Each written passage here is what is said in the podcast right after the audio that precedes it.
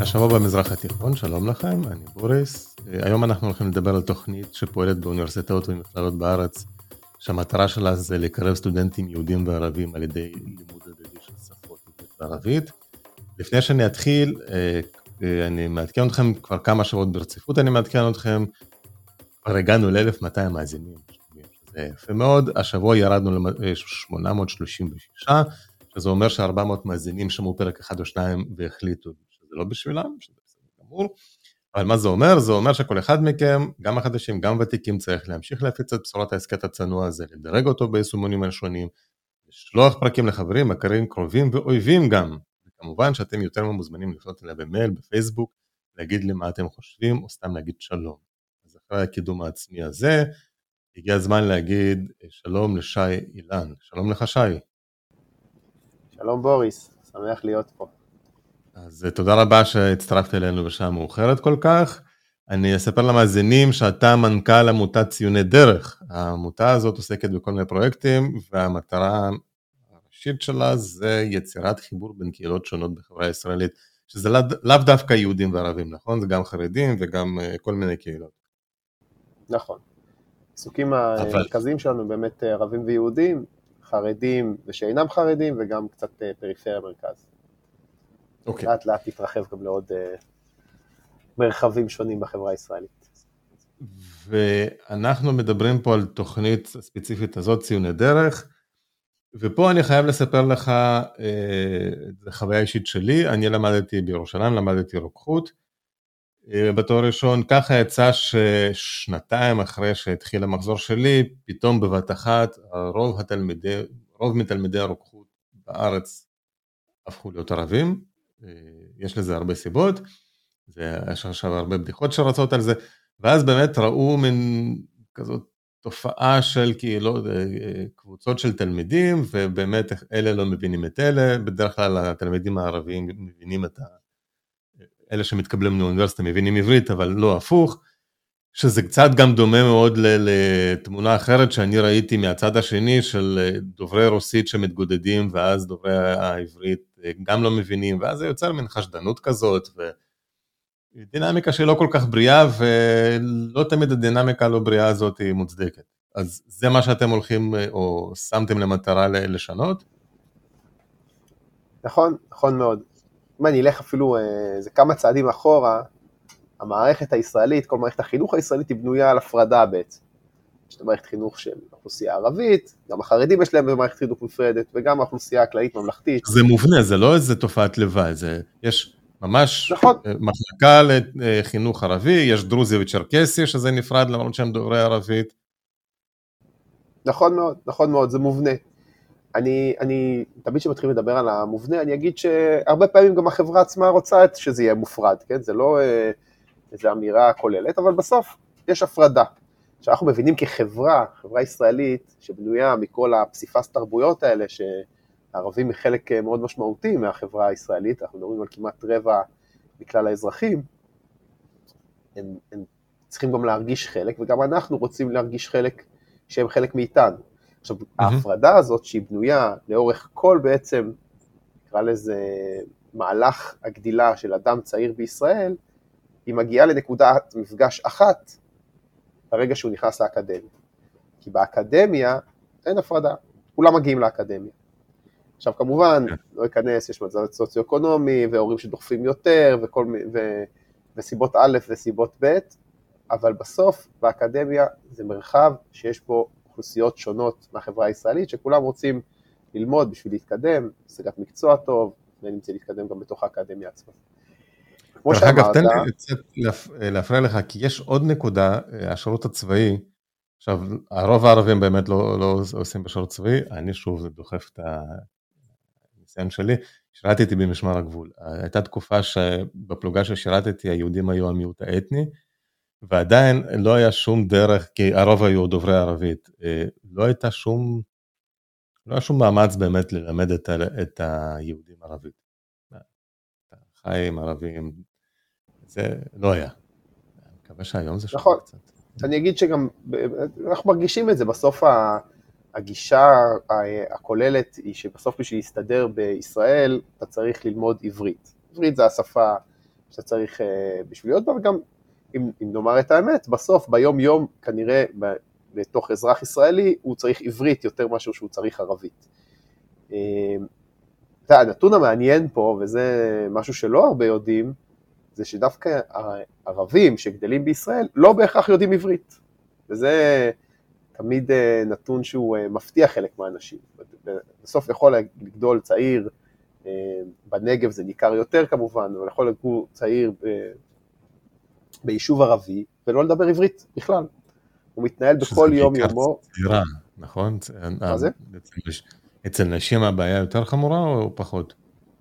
לא, אני לא, אני, מה, מהזיהוי שלנו, אני אומר, אני לא חקרתי את נושא לעומק, אבל הזיהוי שלנו זה לא דווקא נשים, אה, גם גברים אה, ערבים, בסוף שהם חיים בתוך הקהילות הערביות, בין אם זה בין כפרים או יישובים גדולים יותר, הרבה פעמים הם לא נזקקים להידמש בעברית, וגם אם הם נזקקים, נזקקים לעברית ברמה מאוד נמוכה, ברמת תקשורת בסיסית.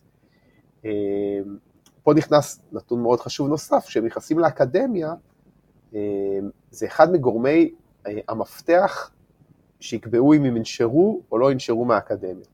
שזה נתון אה, גם מאוד מעניין, כי בסוף אנחנו הרבה פעמים בשנים האחרונות מדברים על העלייה של סטודנטים ערבים להיכנס לתוך האקדמיה, אז נכון שהרישום באמת קפץ בעיקר למכינות, יש לציין, אה, ואחרי זה כמובן לתארים, אבל יש גם אחוז נשירה גדול, ואחוז הנשירה הזה, הרבה ממנו הוא נגרם בגלל קשיי שפה.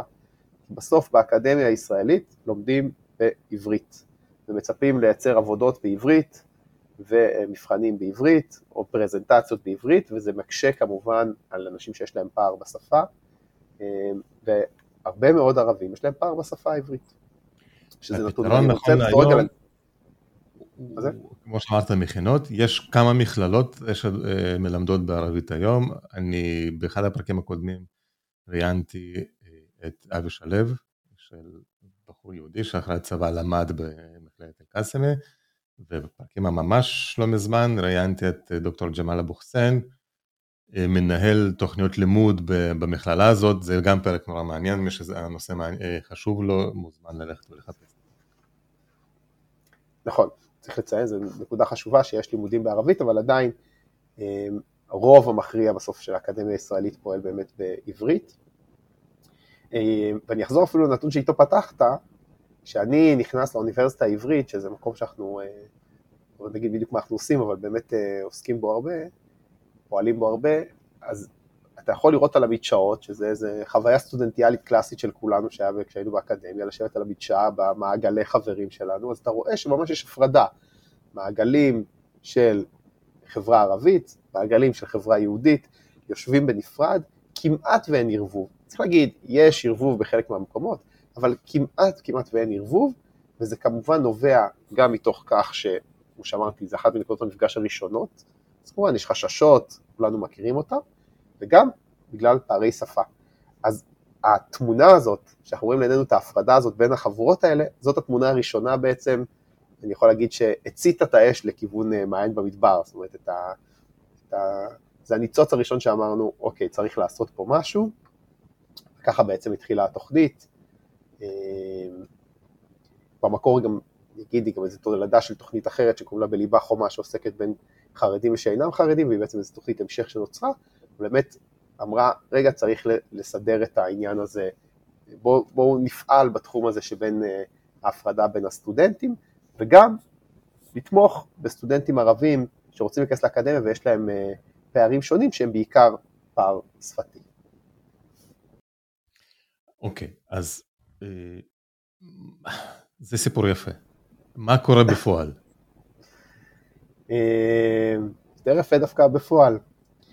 אז היום התוכנית התחילה להינשא לפני כמה שנים, היום אנחנו כבר באמת, כמו שתיארת, תוכנית ארצית שפועלת אה, ב-24 מוסדות לימוד בכל הארץ. אני גם אציין ואגיד שזה שיתוף פעולה עם המוסד, זאת אומרת המוסד עצמו רוצה את התוכנית, והוא גם מעניק נקודות זכות אקדמיות מה שבעבר היה אה, אה, נקרא אה, על התנדבות, אני לא יודע איך הטייטל המדויק של זה, בעצם סטודנטים מתוך המוסד שרוצים להיכנס לתוכנית. מה שקורה בפועל זה שאנחנו, סטודנטים שנרשמים אלינו, הם עוברים איזה תהליך מיון מסוים, שלאחריו הם מוצמדים לשותף או שותפה, ערבי. ויהודי. כלומר המודל הוא מודל זוגי, אחד על אחד של יהודי וערבי שנפגשים פעם בשבוע לשלוש שעות. חצי מהמפגש מוקדש ללימוד השפה העברית, וכש... ופה חשוב לציין, הם לא מורים, הם לא מורים לעברית, כן. אה, וזה מפגש שהוא ממש אחד מול חברו, אבל הלימוד של העברית הוא בעצם נעשה על בסיס חומר הלימוד. כלומר, אם בן אדם קיבל לייצר איזו עבודה מסוימת, אז השותף שלו בעצם יעזור לו לעבודה הזאת, ובעזרת הכלים מהעבודה הוא בעצם יעזור לאוצר המילים של אותו אה, צעיר בעברית. החציו השני של המפגש הוא בעצם לימוד ערבית. הלימוד הערבית נעשה אה, בעזרת אה, תוכנה מלווה עם תכנים שבנינו עם, עם עמותה נוספת שקוראים לה מדרסה, די מוכרת בתחום, ובעצם על בסיסה הסטודנט הערבי עוזר ללימוד הערבית לסטודנט היהודי. יוצא לנו מצב בעצם שהתוכנית היא מודל של הדדיות בין סטודנט ערבי לסטודנט יהודי, ששניהם לומדים את השפה אה, של החבר שלהם. אבל פה יש, יש חוסר סימטריה מאוד עצום, כי הסטודנט הערבי צריך לדעת עברית, הוא בסופו של דבר הולך להשתמש בה, והיכולת שלו להשתפר בגלל זה יותר גדולה. הרבה יותר קל להסתדר בארץ לדובר עברית בלי לדעת ערבית מאשר הפוך. עד כמה אתם מודדים את ההצלחה, דווקא מעניין אותי את ההצלחה של ללמד, של הסטודנטים היהודים ללמוד ערבית. יש לכם איזה דרך ללמוד את ההצלחה לאורך זמן? כן, אנחנו מודדים את עצמנו כל הזמן. אני כן אגיד שיש דיונים פנימיים אצלנו, האם אה, יש צורך להגיע לרמת מבחנים. המדידה נעשית על ידי הצהרה, זאת אומרת הסטודנטים מצהירים על הרמה שלהם. אני יכול להגיד ששנה שעברה, סוף שנה, אני רואה גם את הנתונים כרגע מולי, אז בעצם 95% מהסטודנטים היהודים שהשתתפו, הם העידו שמצליחים לייצר שיח ברמה בסיסית, בערבית. אז שקודם הם לא יכלו? שמקודם הם לא יכלו. כלומר, יש פה mm-hmm. שיפור uh, של הבסיס של השפה הערבית. עכשיו צריך להגיד, בסוף אנחנו לא קורס ערבית, זאת אומרת, לא, הציפייה שלי זה שסטודנט שמגיע אלינו אה, שהוא דובר עברית ולא דיבר מילה ערבית בחייו, הוא לא יצא מסיום התהליך השנתי הזה שהוא דובר ערבית אה, ברמה גבוהה מאוד. אבל המטרה היא שהוא יוכל לייצר שיח בסיסי בערבית ובשאיפה גם להבין ערבית בצורה טובה יותר. וכרגע על, בסיס, על רצף השנים שאנחנו עובדים אנחנו רואים שזה עובד וזה פועל וגם חשוב להגיד משהו שהוא אה, לא פחות משמעותי. בסוף אנחנו רואים שאנחנו מפילים פה איזה חומה בין אותם יהודים לערבים, והשיח הזה, שכביכול נוצר בתוכנית שלוש שעות פעם בשבוע, הוא ממשיך אחרי זה. כי הם, משוחחים, הם חברים.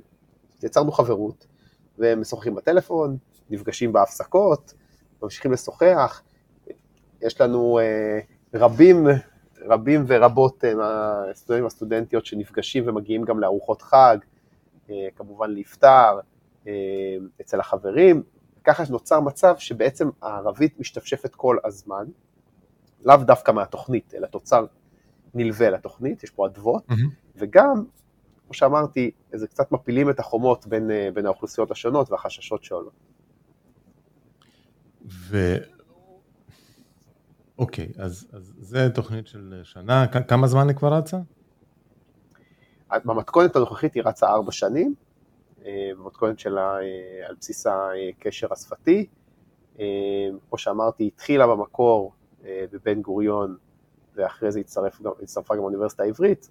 היום בכל הארץ יש לנו באמת הרשמה, עכשיו התחלנו את השנה הנוכחית, השנה האקדמית, יש כבר 500 סטודנטים שנרשמו.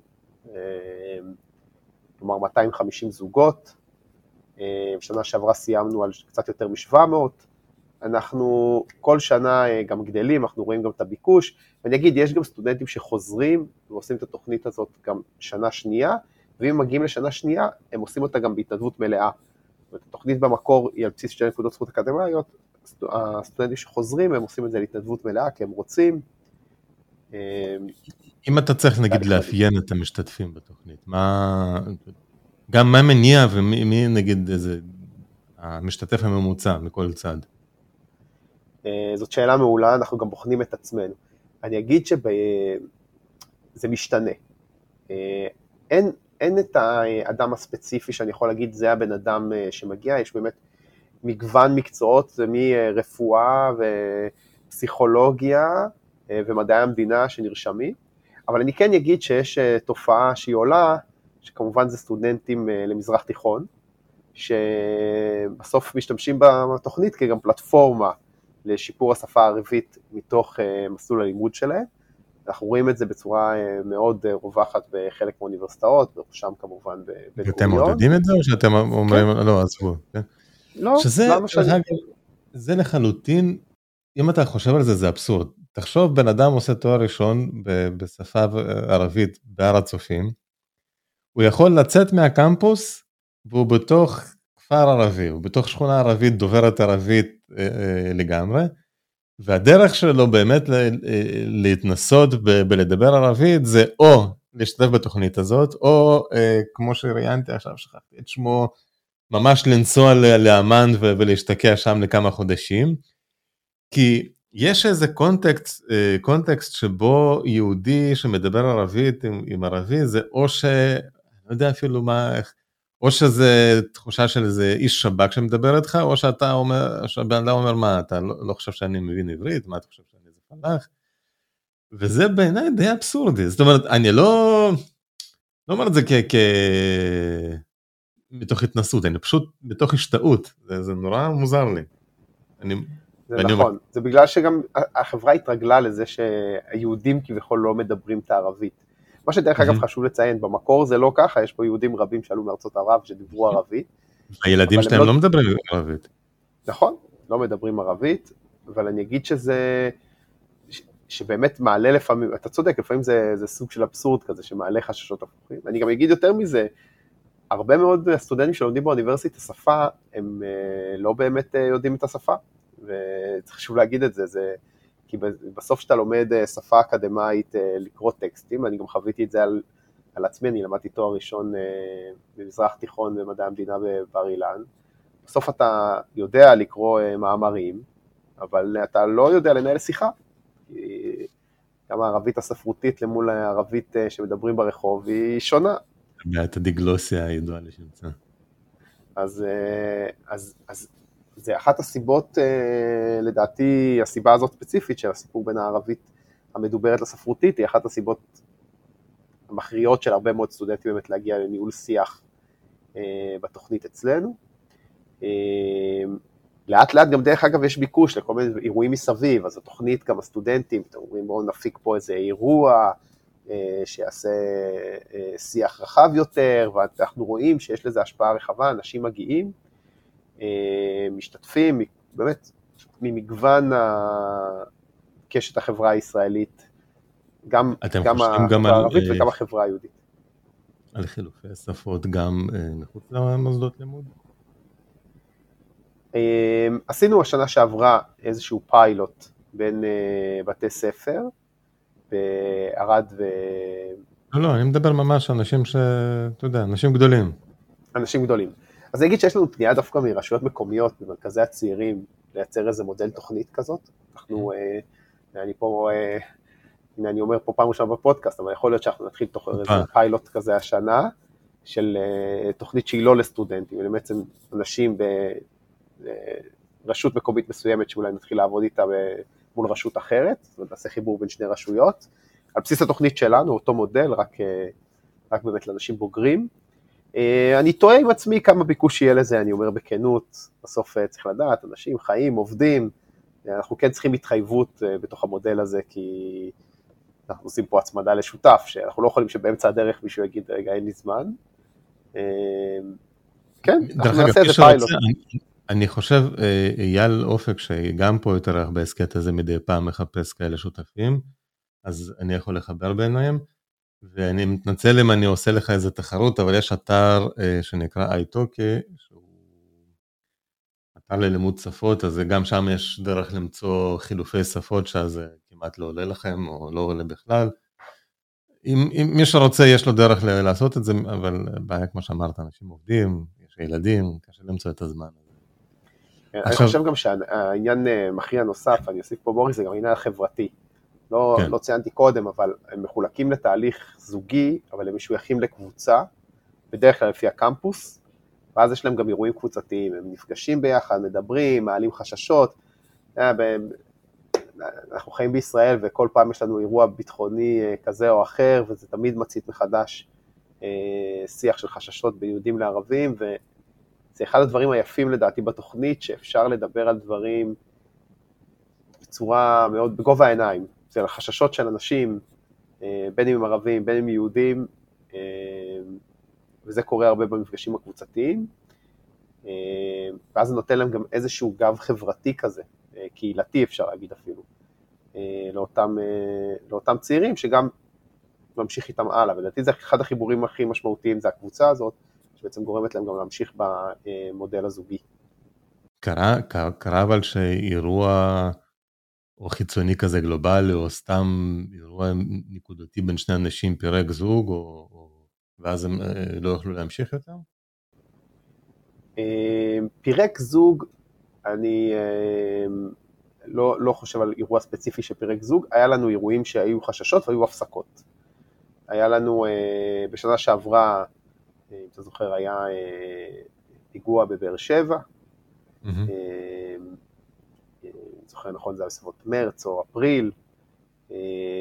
והפיגוע באר שבע העלה הרבה מאוד חששות בבאר שבע שקיימים שם גם ככה אה, בכל העניין ביחסים בין, אה, בין תושבי באר שבע אה, לפזורה הבדואית מסביב, ואז היה חששות של סטודנטים להגיע לאוניברסיטה ולייצר מפגשים, שהחששות עלו משני הצדדים, יש לציין, גם מהכיוון היהודי וגם מהכיוון הערבי. אני אגיד לשמחתנו, אה, במקרה זה, כי הרבה פעמים אני לא חושב שזה בשמחה, אבל uh, תקופת הקורונה הביאה לנו את הזום, שפתרה לנו את הבעיה מאשר, uh, אז אל תגיעו רגע ובואו נעשה את המפגש הזה בצורה אלקטרונית. Okay. אוקיי. מה שגם יצר לנו מודל רחב יותר, ואמרנו בואו נצרף את כל הזוגות שחוששים למפגש משותף, ובואו תעלו את כל החששות ביחד. אז זה היה דווקא תהליך יותר יפה, שגם הקל עליי, אני גר במרכז הארץ, אז, אז עליתי לזום ו, והשתתפתי בו, וזה לדעתי היה תהליך מדהים. אה, אבל אחרי שהרוחות נרגעו והחיים אה, בישראל חוזרים מהר מאוד לשגרה, אז אה, הכל חזר כרגיל. חששות יש, לא צריך להתעלם מהם, זה קיים, צריך לדבר עליהם. הרבה פעמים כשאתה רואה שהצד השני חושש לא פחות, זה גורם לך להרגיש בנוח יותר. אתה יודע, זה, זה, זה נורא מעניין מה שאמרת, כי אני דיברתי פעם עם איזה חבר על בעקבות הספר הזה של אבי שלו, שגם שם הוא מדבר על זה שיש חששות מהצד של הערבים להגיע ליישובים יהודיים, ואז איכשהו הזכרתי, ואז הוא אמר, מה יש להם לחשוש? ו, וההבנה הזאת שהחשש הוא דו צדדי, היא הבנה לא טריוויאלית, ויכול להיות שעצם ההבנה הזאת יכולה קצת לפוגג את ה, גם את העוינות, כי בסדר, אתה חושש ממני, רק שתדע שגם אני חושב ממך, אז אולי אם טיפה נרגיע את הטורים, אולי יהיה לנו יותר קל ביחד. לא יודע, סתם זה פילוסופיה בגרוש. לא, אני חושב שזה פילוסופיה לא בגרוש, זה באמת כך. אנשים לא מודעים לזה שזה זה באמת דו צדדי הסיפור, יש חששות, שתי הכיוונים, ו... ואנחנו גם מנסים להפיג את כל הסיפור, ה... נקרא לזה, סכסוך אה, יהודי-ערבי או איזה טייטל כזה או אחר מאוד גדול. בסוף אנחנו מתעסקים באנשים, אנחנו אומרים בואו, תיפגשו, תדברו ביניכם, תראו שהדמיון הרבה יותר ממה שאתם חושבים, הרבה יותר ממה שמפריד ביניכם, אה, וזה עובד, העובדה שזה עובד. אנחנו רואים גם במשובים שלנו בסוף השנה, כמה הם אה, מרוצים מההשתתפות, כמה הם ממליצים, ואנחנו רואים שכל שנה גם נרשמים לנו יותר ויותר סטודנטים, צריך להגיד את זה. בסוף זאת, אני לא מעט בעולם החברתי, מודל הצלחה הטוב ביותר זה לראות כמה פעמים ירשמו עליך אנשים בשנה אחרי זה. ואם נכון. ירשמו לך יותר אנשים... גם בפודקאסטים דרך אגב, אז אה, גם בפודקאסטים, הנה. עוד חברים ל... אז זה המדד הטוב ביותר, ואנחנו רואים כרגע שהוא באמת מוצלח מאוד, מגיעים אנשים, דוברים, אני גם רואה את השותפויות, זאת אומרת, יש, יש ממש חברויות שנמשכות, וזה, לא מזמן פגשתי אה, קבוצה של אה, תורמים שתורמים לתוכנית שלנו, אז הגיע זוג שהוא סיים לפני שנתיים. הוא היה, הוא היה גר באזור, אז אמרנו להם בואו תצטרפו. אז זה מדהים אותי לראות זוג משתתפים, שסיים לפני שנתיים, שעדיין הוא בקשר, מדבר, הגיע, היה חשוב לו להציג את התוכנית. בסוף זה משמעותי גם להם.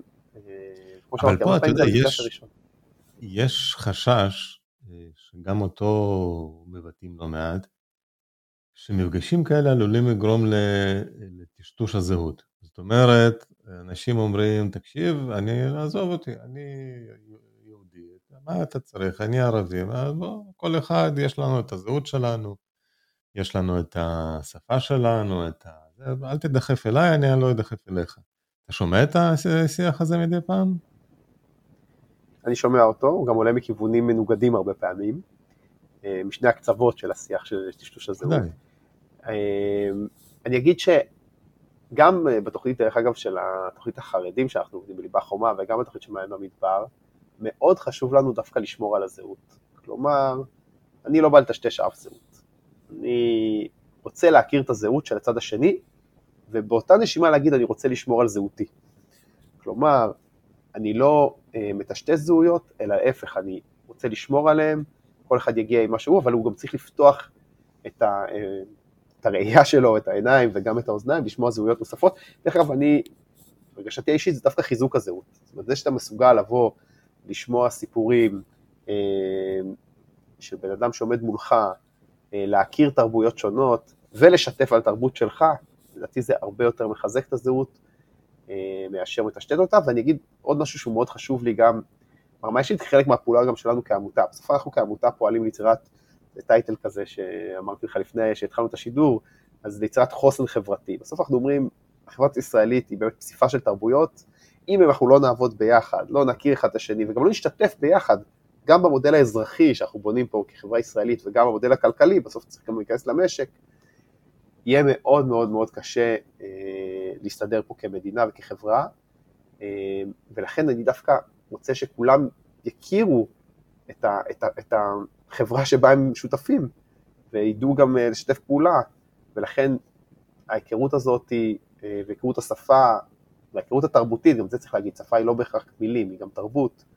כן. אה, זה בסיס מאוד מאוד חשוב שאנחנו חייבים יש עוד מה לעבוד, בוא נגיד ככה, בחברה הישראלית בעניין הזה. פה, פה אפשר לצטט את רבי מקוצק, שאמר, אם אני זה אני, מפני שאני זה אני ואתה זה אתה, מפני שאתה זה אתה, אז אני אני ואתה אתה. אבל אם אני הוא אני מפני שאתה זה אתה, ואתה הוא, הוא אתה מפני שאני זה אני, אז אני לא אני ואתה לא אתה. משפט מסובך, אבל אני אקח אותו.